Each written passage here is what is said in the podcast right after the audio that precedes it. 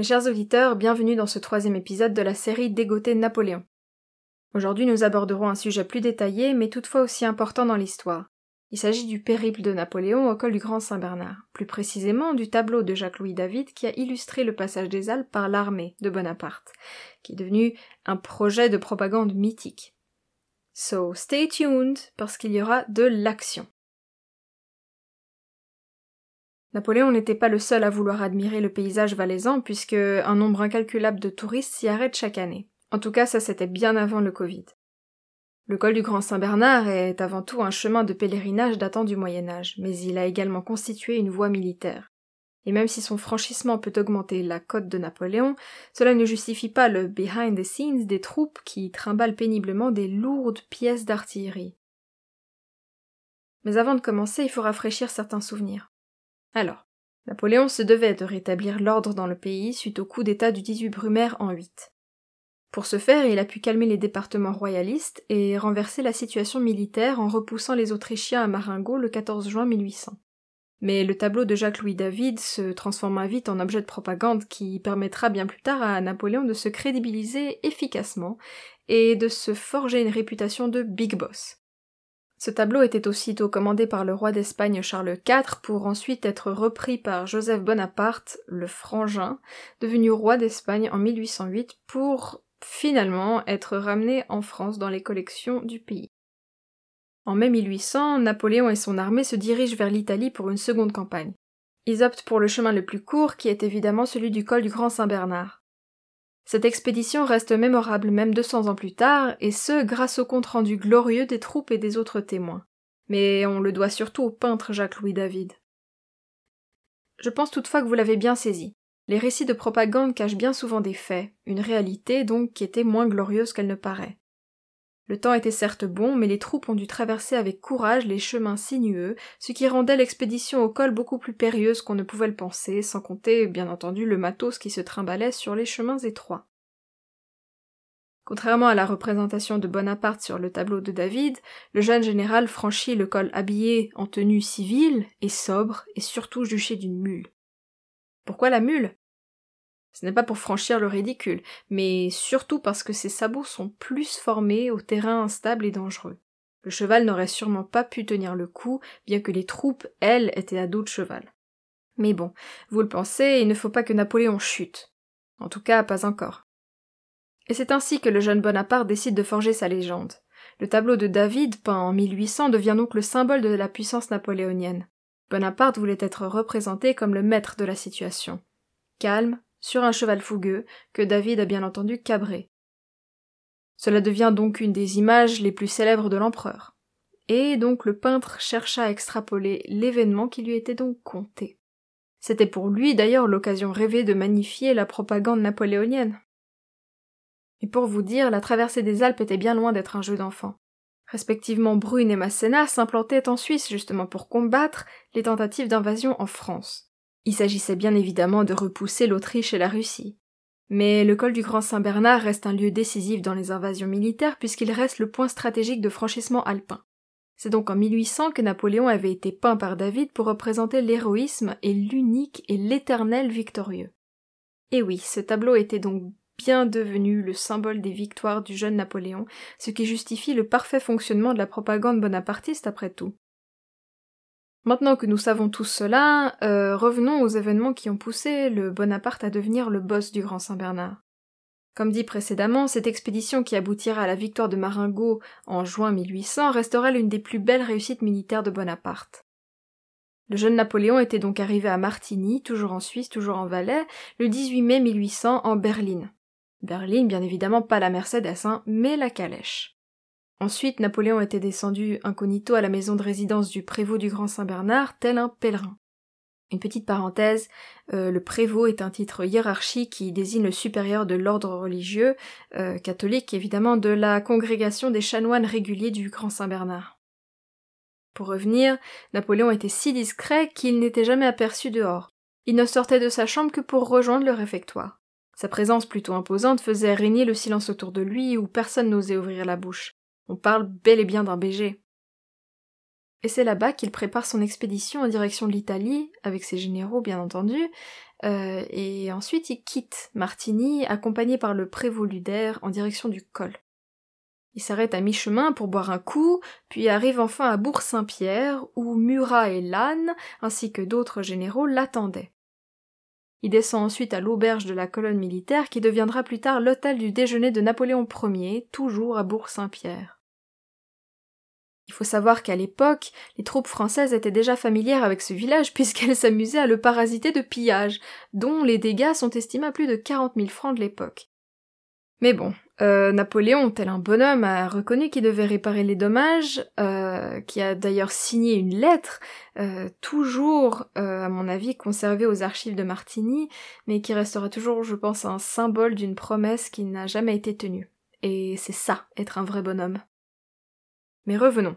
Bonaparte est, en ce mois de mai 1800, à l'auberge de Bourg-Saint-Pierre, où il rencontrera son guide local, qui répond au nom de Pierre-Nicolas d'Orsat. C'est avec lui qu'il partira à dos de mule en direction du col, mais il se retrouve vite dans de périlleuses situations vers les gorges de Varsonnet. Et oui, il faut être soit un gros casse-cou, soit un sacré bonhomme pour sortir indemne de ces chemins bordés de précipices. Et voilà, je vous avais dit qu'il y aurait de l'action, car oui, la mule de Napoléon fait un écart et roule avec son cavalier dans les gorges. C'était un pas en arrière qui lui aurait coûté la vie. Mais son heure n'avait pas sonné, pas encore, car il faut toujours un héros dans l'histoire. Dorsal les retient donc et gère avec calme et sérénité la situation. C'est à se demander comment il a fait. On peut donc penser que sans notre béni d'Orsa, ni la bataille de Marengo, ni l'Empire n'auraient eu lieu. Mais allons plus loin, je dirais même que l'histoire que nous connaissons actuellement euh, aurait pris une toute autre direction. Napoléon, en vrai bonhomme, récompense fièrement son héros. Mais bon, ce ne sera que d'une somme de 2000 francs. Serait-ce vraiment le coût de sa vie? En tout cas, il justifiait que cette somme serait suffisante pour que son sauveur, donc euh, Monsieur Dorsat, puisse acquérir un bien immobilier et puisse épouser l'élu de son cœur.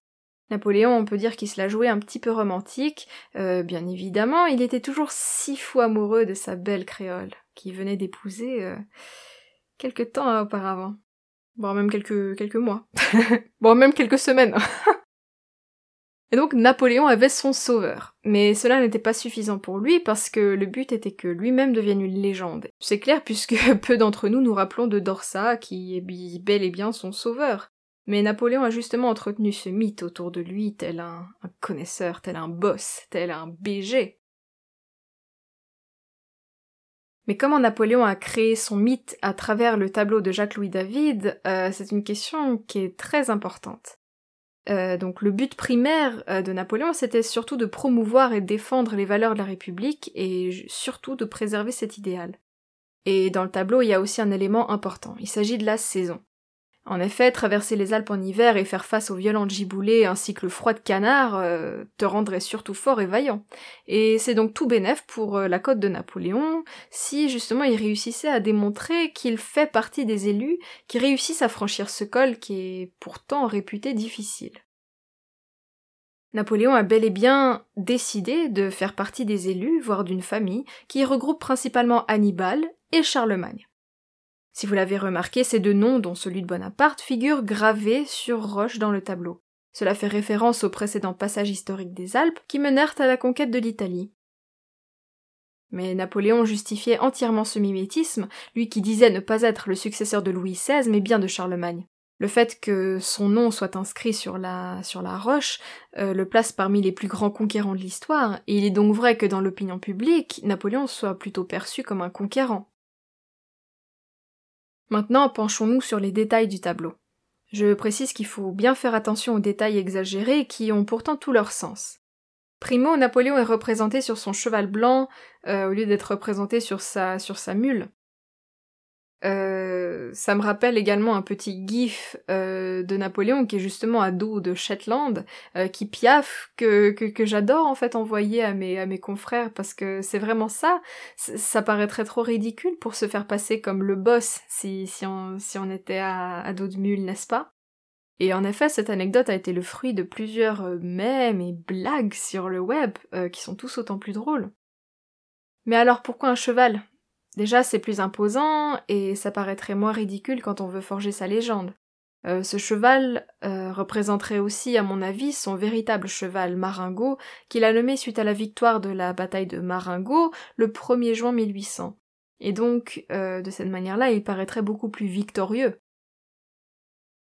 D'autres détails sont aussi intéressants. son cheval est terrifié et cabré au bord d'un précipice, sans oublier le vent de malade qui fait virevolter la cape du futur empereur. Mais hé, Napoléon est là et il gère la situation de sang-froid comme un BG. David lui a même donné un air cool et relax, ne tenant que d'une main son cheval, puis de l'autre pointe son index vers le ciel. Euh, l'index, euh, d'où son nom, désigne en somme une indication. C'est donc le doigt qui montre, le doigt qui indique. Qui indique quoi? Une direction. En effet, le victorieux au visage idéalisé fixe le spectateur et lui montre la direction à suivre. Cette direction qui est la troisième voie politique qu'il cherchait à imposer entre les royalistes et les républicains. Mon interprétation serait qu'il guide son peuple minutieusement. Bien entendu, euh, c'est certes un petit stéréotype suisse, mais cette minutie représentée en image est donc justifiée par le lieu de l'événement. Et donc Napoléon dirige, il guide au doigt et à l'œil son peuple. Et oui, il devient minutieusement dominant et imposant, voire même triomphant. Pourquoi? Parce que lever l'index est perçu comme une imposition de sa dominance envers son interlocuteur si on veut parler de langage corporel. Napoléon guide, Napoléon influence, Napoléon dirige. Il incite son peuple à aller de l'avant comme s'il criait En avant, en Italie toutefois d'un air sûr de lui et triomphant, comme si la campagne d'Italie aurait été un jus d'enfant. Cela pouvait donc être perçu comme un appel à la conquête pour, euh, les jeunes euh, les jeunes français, les jeunes futurs soldats, euh, qui serait bien évidemment sous les directives d'un homme rassurant et fort, qui est bien entendu Napoléon, représenté sur le tableau de David, et cet homme-là qui sait ce qu'il fait. Cette expédition alpine fut tellement glorieuse qu'un café parisien a même été baptisé Café du Mont Saint-Bernard. Là-bas était étalé un plan du passage de 1800 en commémoration du franchissement des Alpes de Bonaparte. On peut donc affirmer qu'en conclusion, l'expédition au Grand Saint-Bernard était un succès militaire pour Bonaparte, mais aussi un succès grâce à l'amitié manifestée par les autorités et les habitants valaisans, ne les oublions pas, son cher guide lui a sauvé la vie et je ne me lasserai jamais de le rappeler. Et vous, qu'en pensez-vous? Je me réjouis d'entendre vos avis sur la page Facebook d'Égoté Napoléon. N'hésitez pas à me faire part de suggestions, de sujets qui vous intéressent, que je pourrais bien entendu traiter avec grand plaisir. C'est sur ces mots que je vous remercie de votre écoute. Je vous invite à suivre cette chaîne si cela vous plaît, puis à rejoindre la page Facebook d'Égoté Napoléon, où vous serez informé des dernières sorties et d'autres contenus bien marrants. Comme la petite vidéo de Napoléon qui chante I'm blue da da Mais bon, celle-là, il faudrait quand même que je, que je la renouvelle. Ce serait une bonne occasion pour vous, vous pouvez voir ce que je vais poster très prochainement comme vidéo marrante. Et sur ce, mes chers auditeurs, mes chers amis, portez-vous bien et à samedi.